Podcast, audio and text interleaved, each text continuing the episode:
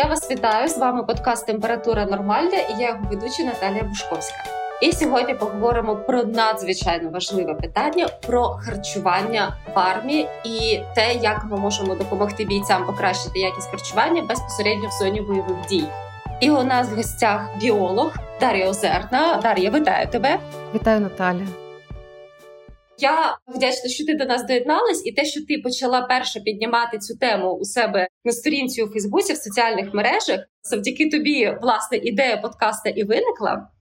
А, Дивись, якби зараз були мирні часи, ми можливо б довго обговорювали тему реформи харчування, зсу, б її могли зараз критикувати, розповідати, що там так, що пішло не так. Але як ти правильно написала, харчувати в зоні бойових дій це завжди складно, це завжди погіршення якості харчування. І тут цікаво виходить, що поки не було повномасштабної війни, ми говорили про те, що все, що вам потрібно, це просто різноманітно харчуватись, якісні продукти, нічого не виключаємо з раціону, не йдемо в якийсь екстремізм.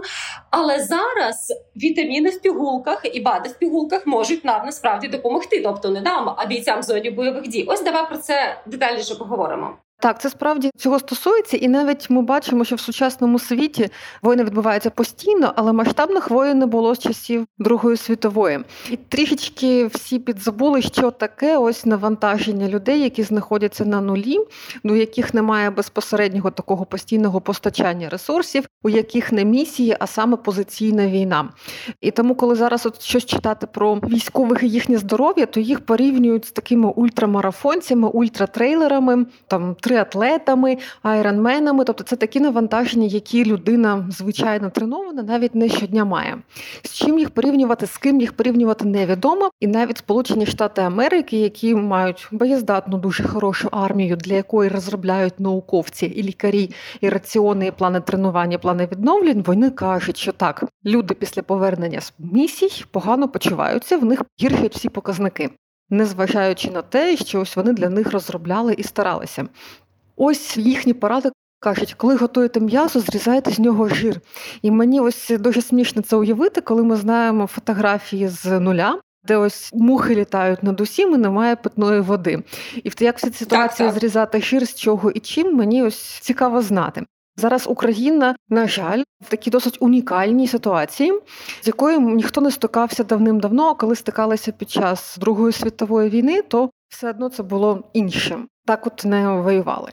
Ми не можемо зараз покладатися на те, що ось харчуєтеся, то отримуєте всі потрібні нутрієнти з їжі, їжте якомога більше овочів та фруктів. Що ми бачимо наразі з дописів, з публікацій, з того, що нам кажуть особисто, ми не можемо порівнювати один підрозділ з іншим. В нас немає жодного спільного знаменника щодо харчування наших військових на нулі та в різних позиціях і на зонах тренувань, оскільки в нас навіть є кілька затверджених раціонів: один для місій, один для перебування в тилу тощо про те, що люди ще отримують від своїх волонтерів, що вони отримують як допомогу від місцевого населення, що вони взагалі ладні з собою понести на завдання, і чи є в них вода, розрізняється буквально один квадратний кілометр від іншого. Так, і ми точно. не можемо дати одну пораду на всіх.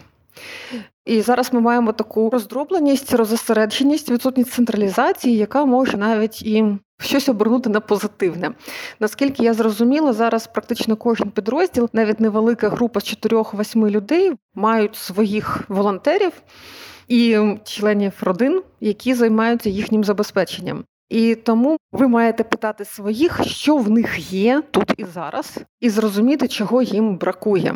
І ось, виходячи з цього, будувати свої поставки і передачі.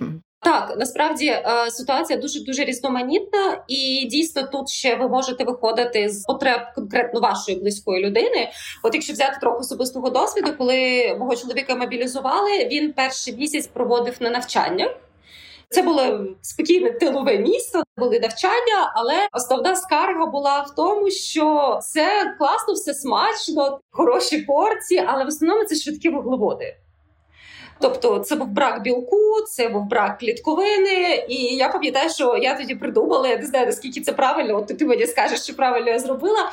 Я вислала протеїновий порошок, який можна розчинити в чаї чи в воді, і таким чином якось компенсувати брак білка. І треба було звичайно бачити обличчя людини з нової пошти, коли я витягла пакет з білим порошком і сказала, що ми його будемо висилати. Але мені дуже дуже хотілося, що хоч щось якось в цій ситуації покращити. Ну, така була ситуація, але це звичайно не передува. Це можна було якось пофіксити, якщо в тебе є якась хвилинка збігати в крамницю, щось купити. Тобто, це звичайно зовсім інші умови, коли це ще навчання. Щодо білка, це цілком правильне рішення, і зараз я шукаю, як на зібрані краудфандингом гроші закуповувати якомога більше продуктів, щоб вистачило на якомога більшу кількість людей чи надовше. І ось зараз я проводжу на собі і на близьких людях тестування суміші сироваткового білка, купленого в магазині для кондитерів, uh-huh. та желатину швидкорозчинного купленого так само в магазині для кондитерів, змішаних з меленою сушеною смородиною, яку я насушила ще торік. Та цукром звучить смачно. Е, да, виходить досить такий густий, який нагадує смузі напій. Трохи на ньому на дні плавають оті нерозмелені кісточки смородини. Деякі з них розмололися, тим не менше. За рахунок желатину воно досить таке густе. Ну і власне желатин колись був колагеном. А сироватковий білок це те, що п'ють принципі атлети під назвою Whey Protein, та в чому багато амінокислот з розгалуженим ланцюгом. Ну і щоправда, там є такий елемент, там є лактоза, залишкова лактоза, яка нікуди не поділася, яка впливає на кишківник так, як вона впливає, якщо ви її не надто перетравлюєте, тобто викликає здуття, принаймні. Це з таких недоліків. Але я цей порошок змішала. Там Дві третини сироваткового білка, одна третина желатину. Туди додається зовсім мало цукру і ароматизатора смородини. Я це розсипала по пакетиках на зіп замку, щоб була одна доза. І туди прямо в цей пакетик можна налити питної води, закрити, перемішати, бо цей порошок він досить погано розмішується, навіть якщо це робити якоюсь паличкою, ложечкою. А ось в пакеті це можна пальцями перетерти і потім відкрити і випити через край. Чи навіть зробити дірочку і випити як пили кефір з таких пакетів. Зараз подивимося, наскільки хто як буде це переносити, і це можна відправляти вже в такому готовому вигляді на нуль. Це цілком відповідає цим порадам. І, власне, той білок, який продають спортивних магазинах для людей, які займаються бодібілдингом, він такий самий, тільки він красиво запакований, він, можливо, краще ароматизований, ну, можливо, в ньому менше лактози. Але це треба знати людям. Тобто, якщо ви не любите молоко і сирі молочні продукти, і у вас воно викликає здуття, то не пийте таке перед тим, як іти на якесь завдання, де треба переховуватися. Так, так. Якраз це та ситуація, коли можна себе видати. І це треба буде писати на етикетках протеїнових пакетиків. Тобто не пити перед тим, як іти в засідку. засідку. Звучить в принципі як повноцінний стартап. Я тобі скажу для такого військового харчування. Хотілося б, щоб це були такі стартапи, але з дуже невеликою маржою. Так. Тому що пакувати це по пакетиках це велика робота. Їх купити, отримати, запакувати, відправити, наклеїти це робота. Але якщо там зробити таку ж саму маржинальність якось цього протеїну для важкоатлетів, то це вже буде зовсім не грати на перемогу України. І тому нам треба якраз щоб купити, умовно кажучи, за 60 65 гривень сироватку і за 400 гривень желатин, і з них зробити багато кілограмів корисного протеїну для наших бійців. І тоді так ми зможемо вирішити цю ситуацію, як то кажуть, на мінімалках завдяки науковим знанням і смикалці. Так, так, так, і кулінарному хисту, да? бо це має ще бути смачно. Ну воно досить смачне. Ну тобто, наступний висновок з цього ноу-хау. Зараз, якщо у вас є доступ до ягід, які у вас ростуть на присадибній ділянці, можете не робити варення, яке буде важке і незручне для транспортування куди-небудь для передачі. Проте Потім смородина в твердому агрегатному стані легко перемелюється і стає прекрасним доповненням до солодких каш або до чаїв, або до протеїнових коктейлів або батончиків. Я це випробувала, це працює, і це справді такий класний компактний спосіб. І ще щодо таких передач. Якщо я зрозуміла правильно наш раціон і потреби людей, які існують буде бракувати омега-3 поліненасичених жирних кислот, оскільки риби в раціоні українців взагалі завжди бракує і навряд чи її хтось передає на нуль. Рішення, яке тут напрошується, це передати омега-3 добавки. З омега-3 добавками ситуація прикра, оскільки вони сильно розрізняються за якістю і складом незамінних жирних кислот і того стану, в якому вони перебуватимуть в цих капсулах, оскільки вони схильні до перекисного окислення. До них додають токоферол як антиоксидант, щоб вони краще зберігалися. Але що ми матимемо там, ми не знаємо. Тому набагато практичніше, коли ви відсилаєте передачу, передати туди печінку тріски, передати туди якусь консерву, будь-яку рибну, щоб вона була в металевій упаковці. Відкрили, з'їли і забули, нічого не зіпсувалося. В жодному разі не передавати оселедців, сушену рибу, нічого такого. І щоб людей не було також ем, спроб їсти річкову рибу, в якій живуть паразити, якщо вони будуть недоготована. Тому рибні консерви це класна передача, в принципі, яку варто періодично робити. Ось маємо вже два пункти: білкові порошки, ти все правильно зробила, і рибу. Дуже добре, що ти нагадала про сушену рибу, тому що це дійсно може бути неймовірно небезпечно, особливо якщо людина знаходиться далеко від медичної допомоги. Ботулізм це страшна річ, і якась домашня в'ялена риба це дуже таке потенційне джерело ботулотоксину. Окей, ти також писала дуже цікаво про важливість вітаміна С, саме якщо ми кажемо про наших бійців. Давай про це ще поговоримо у сучасної людини, крім от коли вже була доба мореплавства і з'явилися пароходи, то цинга вона якби е, відійшла в минуле, оскільки люди не були вже настільки довго без доступу до свіжих фруктів та овочів. І якраз зараз свіжі фрукти та овочі це те, що має великий об'єм при транспортуванні велику вагу. Його незручно якось готувати, чистити щось з ним робити, і тому ймовірно цього передають мало. І зараз літо, і якраз вітамін С мав би нас оточувати, проте ми не знаємо в кого кого, на якій позиції, який є доступ, і чи є взагалі час збирати ту смородину, наприклад, чи шовковицю, навіть якщо вона поблизу росте, це вам потребує часу. Якщо зверху криє, ніхто нікуди не вийде. Вітамін С це той вітамін, який не накопичується в нашому тілі, як і решта водорозчинних вітамінів. Тобто там є певні межі накопичення, але це буквально на кілька тижнів або на рік для вітаміну В12. І ось ми маємо те, що його зараз бракуватиме, якби померти від голоду в країні, е, де всього вдосталь, і це той випадок. І тому вітамін С потрібно передавати. Він дешевий. Його якраз можна мінімальними витратами купити багато і на всіх, і просто вмовити бійців його пити. Пишуть, що є вітамінізовані напої в сухих пайках натівського зразка. Угу. Проте те, що я читала якраз для американської армії. Вони кажуть, що з одного боку класно мати їжу, яка збагачена вітамінами, з іншого боку, ці вітаміни там псуються від контакту з повітрям. І тому капсульовані вітаміни, таблетовані, які в захищеній формі в оригінальній упаковці, вони набагато кращі. Тому все ж таки скажіть, що це такі ліки для того, щоб мочити русню ефективніше.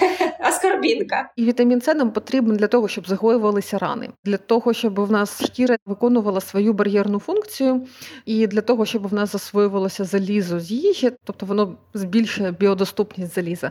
Тому без вітаміну С ми не можемо отримувати незначні навіть подряпини і нормально на них реагувати. І наступний крок, коли вітаміну С тривалий час бракує, це захворювання ясен, коли вони починають кровоточити. Військові абсолютно всі каже, навіть е, спецпідрозділи американської армії мають проблеми з гігієною ротової порожнини. Зуби треба чистити, як ми знаємо, довго, ретельно, і навіть стоматологи-гігієністи кажуть, що вони насправді недостатньо добре чистять зуби вдома. Що можна уявити про життя в окопах під обстрілами без води, я не знаю. Тобто зуби ніхто нормально не чистить. Ротова порожнина була в різному стані перед початком військової служби. Захворювання ясен мають всі передумови. І нарешті ті, хто курять, вони мають змінений мікробіом ротової порожнини, який так само буде сприяти відкладенню зубного каменю. І все це веде до захворювань ясен. Захворювання ясен, якщо їх вчасно не полікувати, ведуть до втрати зубів. Якщо до цього додати те, що втрати зубів через травми і неполіковані е, внутрішні хвороби зубних каналів є головними причинами втрати зубів військовими, то ми маємо дуже таку загрозливу, неприємну ситуацію, яка впливає на якість всього наступного життя. І ось тут ми можемо вплинути. Ми передаємо військовим вітамін С, ми передаємо полоскалки для порожнини рота. Ну знову спадає ще на думку флос те, що теж можна легко так. передати і ефективно використовувати. Тобто вихід завжди є. Так, наскільки це можливо. Окей.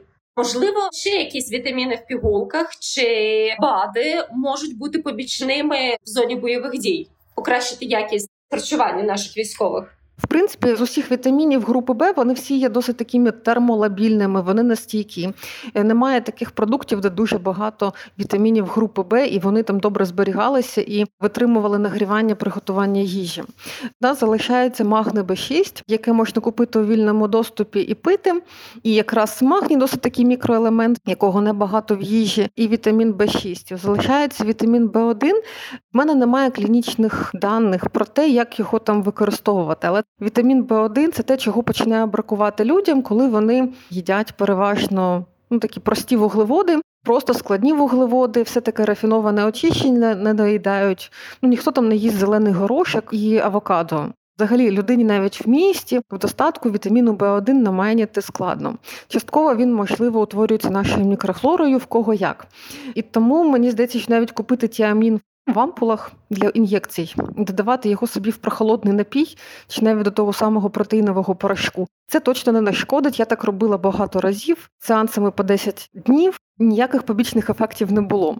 Тому можна спробувати так, бо вітамін В1 це така штука, яка бере участь в синтезі ацетилхоліну. Ацетилхоліну нам починає сильно бракувати, і без нього ми не можемо так ну бути в фокусі, приймати рішення. І власне дію ацетилхоліну імітує нікотин, який бійці собі активно здобувають курінням. Е, цигарки привозять волонтери. Ця ситуація вона мене дуже засмучує. І з іншого боку, я розумію, чому так виникає, і викликає таку безпорадність і сум.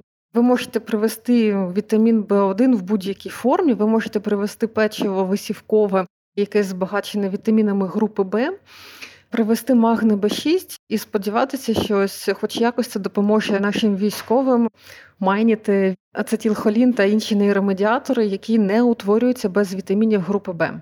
А вітаміни групи Б це такий рідкісний птах, який важко назбирати з гречки і тушонки. Я зрозуміла. Цікаво. Просто навіть висівкове печиво вже може трохи змінити ситуацію з браком деяких вітамінів. Тоді перейду до наступного питання. Як на мене дуже важливого, військові вегани або веганки, або вегетаріанці. Коли екоактивіст Павло Вишибаба доєднався до Збройних сил України, чесно, я прочитала про це, і перша моя думка була. Що він буде їсти, і він нещодавно писав пост, що насправді з цим дійсно були проблеми. Я навіть зачитаю фрагмент цього поста. У війську багато моїх друзів веганів і вегетаріанців, яким, як і мені, доводилось не доїдати, щоб залишитись вірними своїм моральним принципам. За перший місяць у ССУ я втратив близько 7 кілограмів. Потім з'явилась можливість отримувати век-волонтерку, а польова кухня підлаштувалася і пішла на зустріч. Якщо коротко, ми не хочемо вчиняти насилля над тваринами. Мій апетит не привід забирати чиєсь життя. Це наш вибір, який ми нікому не нав'язуємо. Звісно, ніхто з нас не жаліється, але в сухому залишку вегани та веганки ЗСУ наразі не мають повноцінного харчування, яке б забезпечила держава. Відсутність рослинних обідів змушує багатьох відмовлятися від своїх етичних принципів і як результат отримувати проблеми зі здоров'ям через вимушену та різку зміну раціону після років веганства. Наприклад, в ізраїльській армії служить близько 5% веганів вегетаріанців. У всіх є можливість обрати веганські опції їжі та навіть прибрати матеріали тваринного походження у формі.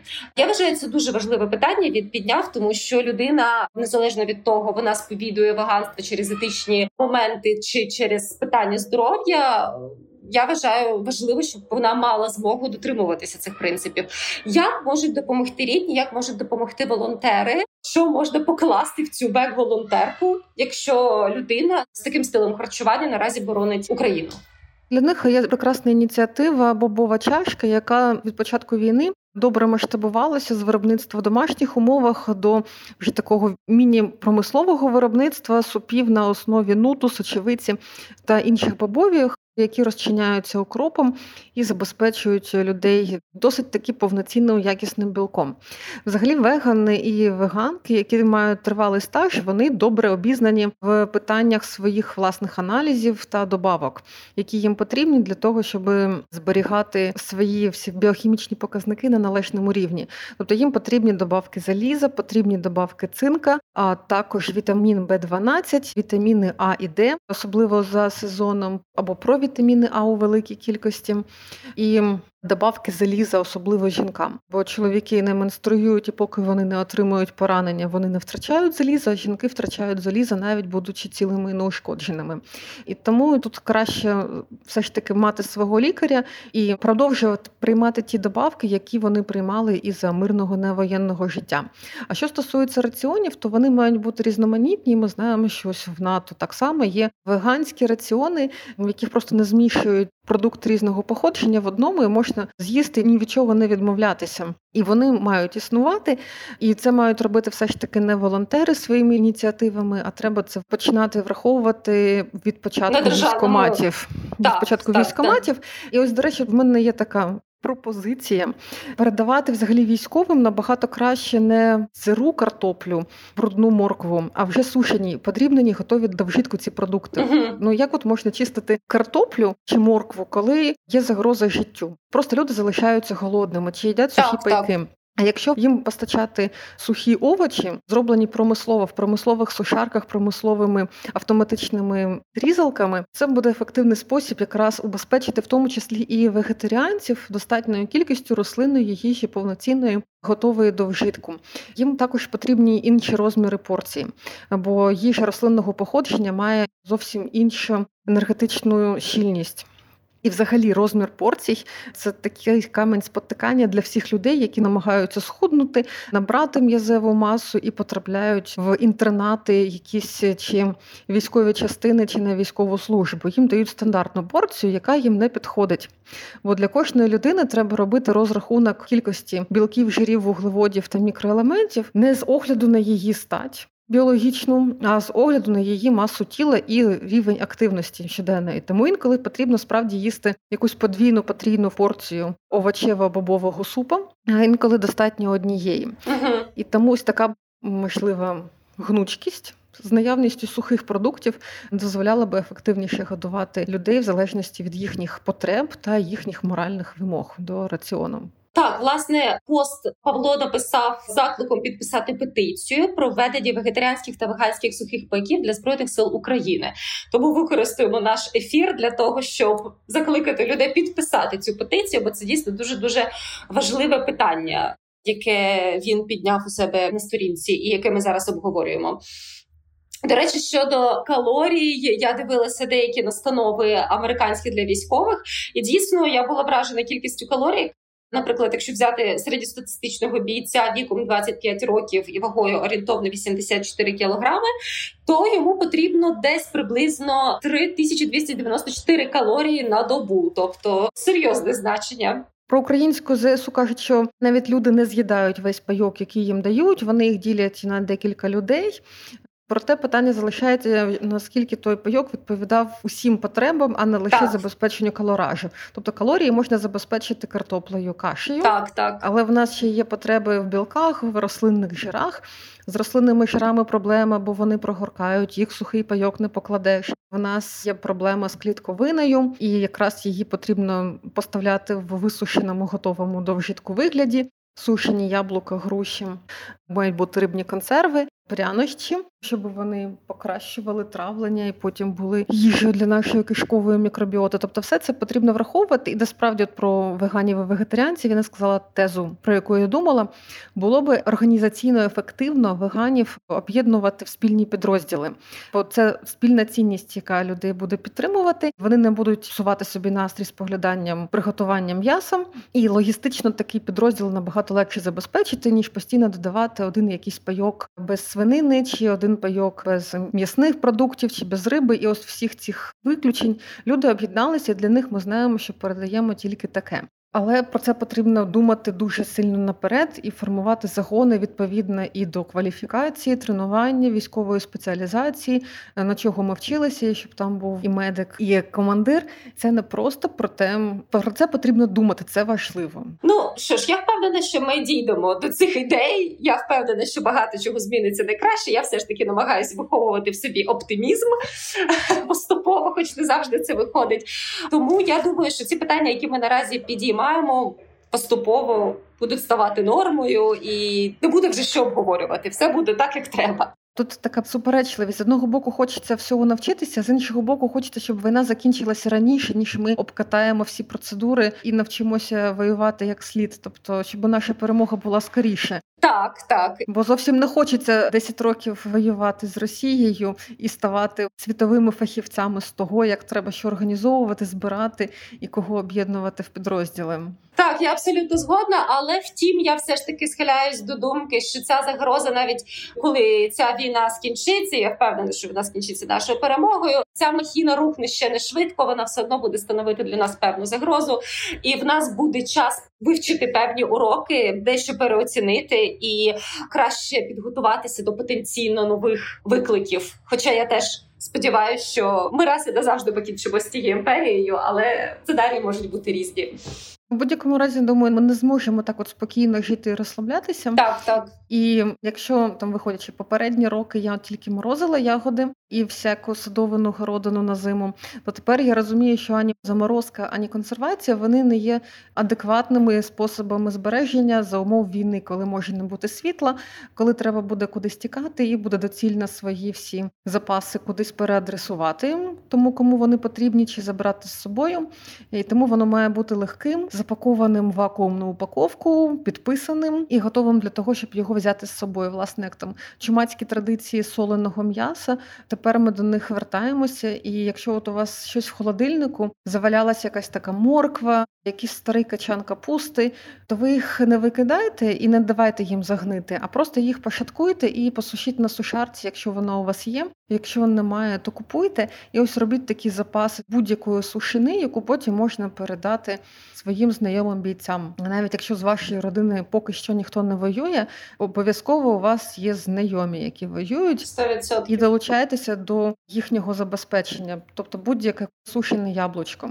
Класно сухне морква, класно сухне пастернак, ягоди, які були вже перетерті.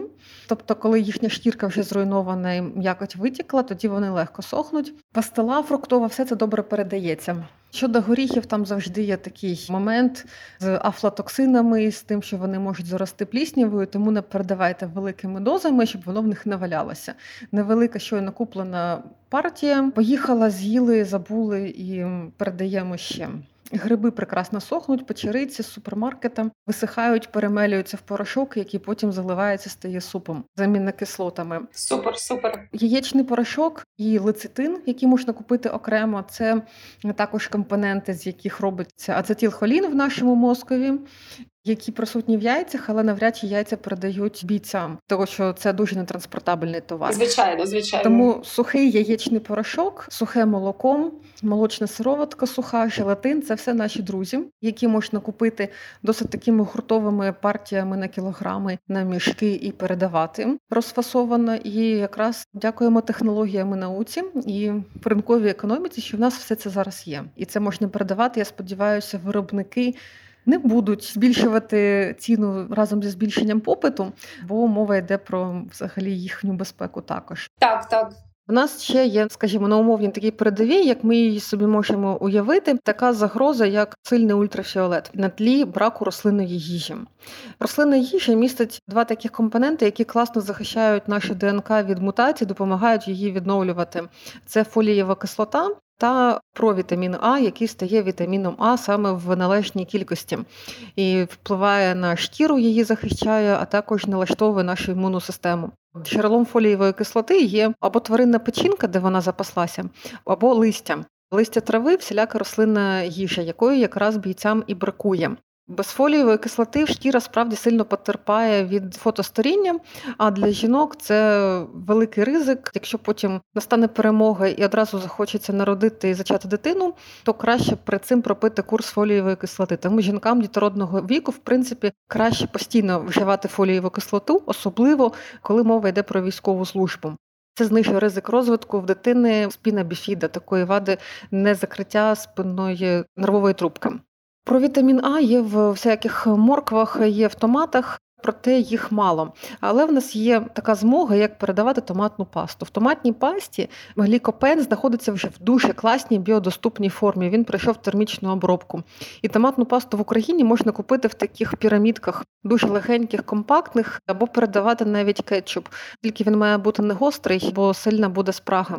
Ось дитячий кетчуп, в ньому буде багато глюкози, багато цукру, лікопен, і це можна як варення їсти, таке корисне варення для захисту шкіри, або томатну пасту. І це таке, що передається легко, в нього немає великої ваги тари. Фолієва кислота це взагалі пігулки, їх можна пити всім, воно не приводить до якихось побічних негативних ефектів, оскільки, як всі водорозчинні вітаміни, надлишок буде виводитися. Із сечею, і тому це такий прикольний варіант передачі для бійців, кетчуп, томатна паста і фолієва кислота. Ще одна річ, яку можна передавати для здоров'я кишківникам, це сухарі. Здавалося б, що це дуже така банальна штука: сухарі, сухий пайок, сухарі, мішок з сухарями і тюрма. Проте сухарі це резистентний крохмаль. Тобто він стійкий до дії ферментів нашої слини і підшлункової. І він в такому стані доходить до товстої кишки, там його їдять бактерії, які живуть, наші друзі маленькі, і кишкова мікробіота якраз з цього крохмалю, сухарів або холодної каші, або холодної картоплі буде нам робити жирні кислоти з коротким ланцюгом, які мають таку протипухлинну дію, які добре впливають на роботу імунної системи. І завдяки сухарям, фактично резистентному крохмалю, в нашій мікробіоті буде що їсти. Крім того, ми можемо передавати пробіотики в ампулах на передову, і ми можемо передавати, наприклад, інулін. Це також клітковина, яку ми споживаємо з їжею. Інуліну багато, наприклад, в пастернаку і корені селери. Це такі канонічні джерела інуліну. Його багато в артишоках, але артишоків мало в Україні в принципі. Можна передавати це. І це біологічно активна добавка для людей з цукровим діабетом, оскільки він нормалізує рівень цукру. Ну настільки такі так заявляють про це. Проте, коли в нас немає клітковини як такої, її можна передавати в ампулах. Можна передавати, наприклад, висівки, які запарити окропом. Звісно, деякі люди скажуть, що так в їхньому селі свиней годували, але свиней насправді годують досить непоганими речами. Щоб вони росли рожевими поросятами, можна передавати це, можна передавати ну, е, клітковину, наприклад, шрот гарбузового насіння, ну і взагалі саме гарбузове насіння, як джерело і клітковини, і мікроелементів, і рослинних олій, і як таке, що може заспокоювати. Курити без шкоди для здоров'я не випадає і непоміченим залишатися. А осидячи в укритті, лускати насіння цілком можна. І тому ось я згадала свій лайфхак 14, 15, 16 років, коли я сушила борщі супи для розвідників, то замість цигарок я передавала їм щоразу кілька кілограмів гарбузового насіння, того що це і їжа, і певна така медитація. Так, дуже смачна медитація, дуже підсідаєш на цю штуку. До речі, трішечки цікаво поговорити, що в плані клітковини її брак дуже сильно впливає на стан нашого шлунково-кишкового тракту. А як це частіше виражається закрепами чи навпаки послабленням? І закрепи і розслаблення вони притаманні ну, в першу чергу людям при нормальному раціоні, в яких, наприклад, синдром подразненого кишківника. Закрепи бувають фізіологічними в жінок в період перед менструацією. Це також фізіологічно і нормально. Люди є до цього певною мірою схильними в різні періоди життя. Будь-яка бактеріальна інфекція вона може проявлятися якраз як діарея. Причому цю діарею першу добу не рекомендують зупиняти для того, щоб вся інфекція вся чужина мікробіота вийшла і далі не верталася, і вода з якимись там продуктами діяльності бактерій не всмоктувалася в кров із кишківника. Але це дегідрація, і людина потребує значної кількості води, при цьому питної, якісної, збагаченої мінералами. Якщо людина втратила свою мікрофлору внаслідок, наприклад, лікування антибіотиками, то в неї буде діарея. І так вона і називається викликана антибіотиками діарея. А якщо ми взагалі не їмо клітковину або голодаємо, то в нас мікробіота може почати їсти стінки кишківника, що і трапляється після періодів голодування, і вона їх роз'їдає, і вона може потрапляти в кров і викликати запалення. Тому краще постійно її чимось підгодовувати. Ну, принаймні, підгодовувати її сухарями. Вона буде під'їдати і сухарі, і, наприклад, куркуму, і поліфеноли, які є в какао і шоколаді, і пектин можна передавати мармелад, зроблений на пектині, не на агар-агарі, ось на пектині. І так само це буде їжа. Можна передавати інулін в капсулах. Можна передавати вівсяне печиво, зроблене з цільнозернової вівсянки, передавати насіння, передавати арахіс. Теж ну краще арахісову якісь там пасту, батончики приготовано, щоб там точно не було ніяких афлатоксинів. Це важливий елемент. Ось можете, наприклад, піти назбирати кропиви і додати її до тої гарячої їжі, яка вариться в кропиві. Дуже багато клітковини, багато заліза, багато магнію, і це такий бур'ян цілком їстівний. Сушена кропива, додана до будь-яких страв або свіжа, може бути додатковим джерелом. Я так розумію, що хліб можуть не передавати, можуть передавати сухарі, але хай це будуть цільнозернові сухарі. Так, вони будуть більше крошитися, ніж сухарі з білого хлібу чи чорного хлібу, проте все одно це можна якось їсти, і це буде клітковина. Можна передавати запаяну квашену капусту в вакуумних упаковках. Відкрили, з'їли, забули, і якийсь час нам цього вистачає. Сушені яблука і груші прекрасні джерела клітковини, які довго зберігаються, не псуються, їх можна гризти. Скоро воно розпочнеться. Це треба буде сушити. Наразі це можна купити в виробників. Так, дякую тобі дуже. Ти дала купу цікавих лайфхаків. Чесно, от прямо зараз хочеться сісти і виписати собі просто на завітку все, що ти сказала. Я сподіваюся, що вам буде корисна ця інформація, і це покращить життя вашого знайомого чи когось з ваших рідних, хто наразі перебуває на передовій або опиниться на передовій через певний час. Дякую за твої поради. Я впевнена, що вони комусь будуть побічні. Вами був подкаст Температура нормальна. Та я його ведуча Наталія Бушковська. У нас в була біолог Дар'я Озерна. Наш подкаст ви можете прослухати на сайті Української правди, а також на таких платформах, як Apple Podcast та Google Podcast. Дуже дякую вам за увагу. Все буде Україна. Бережіть себе. До побачення.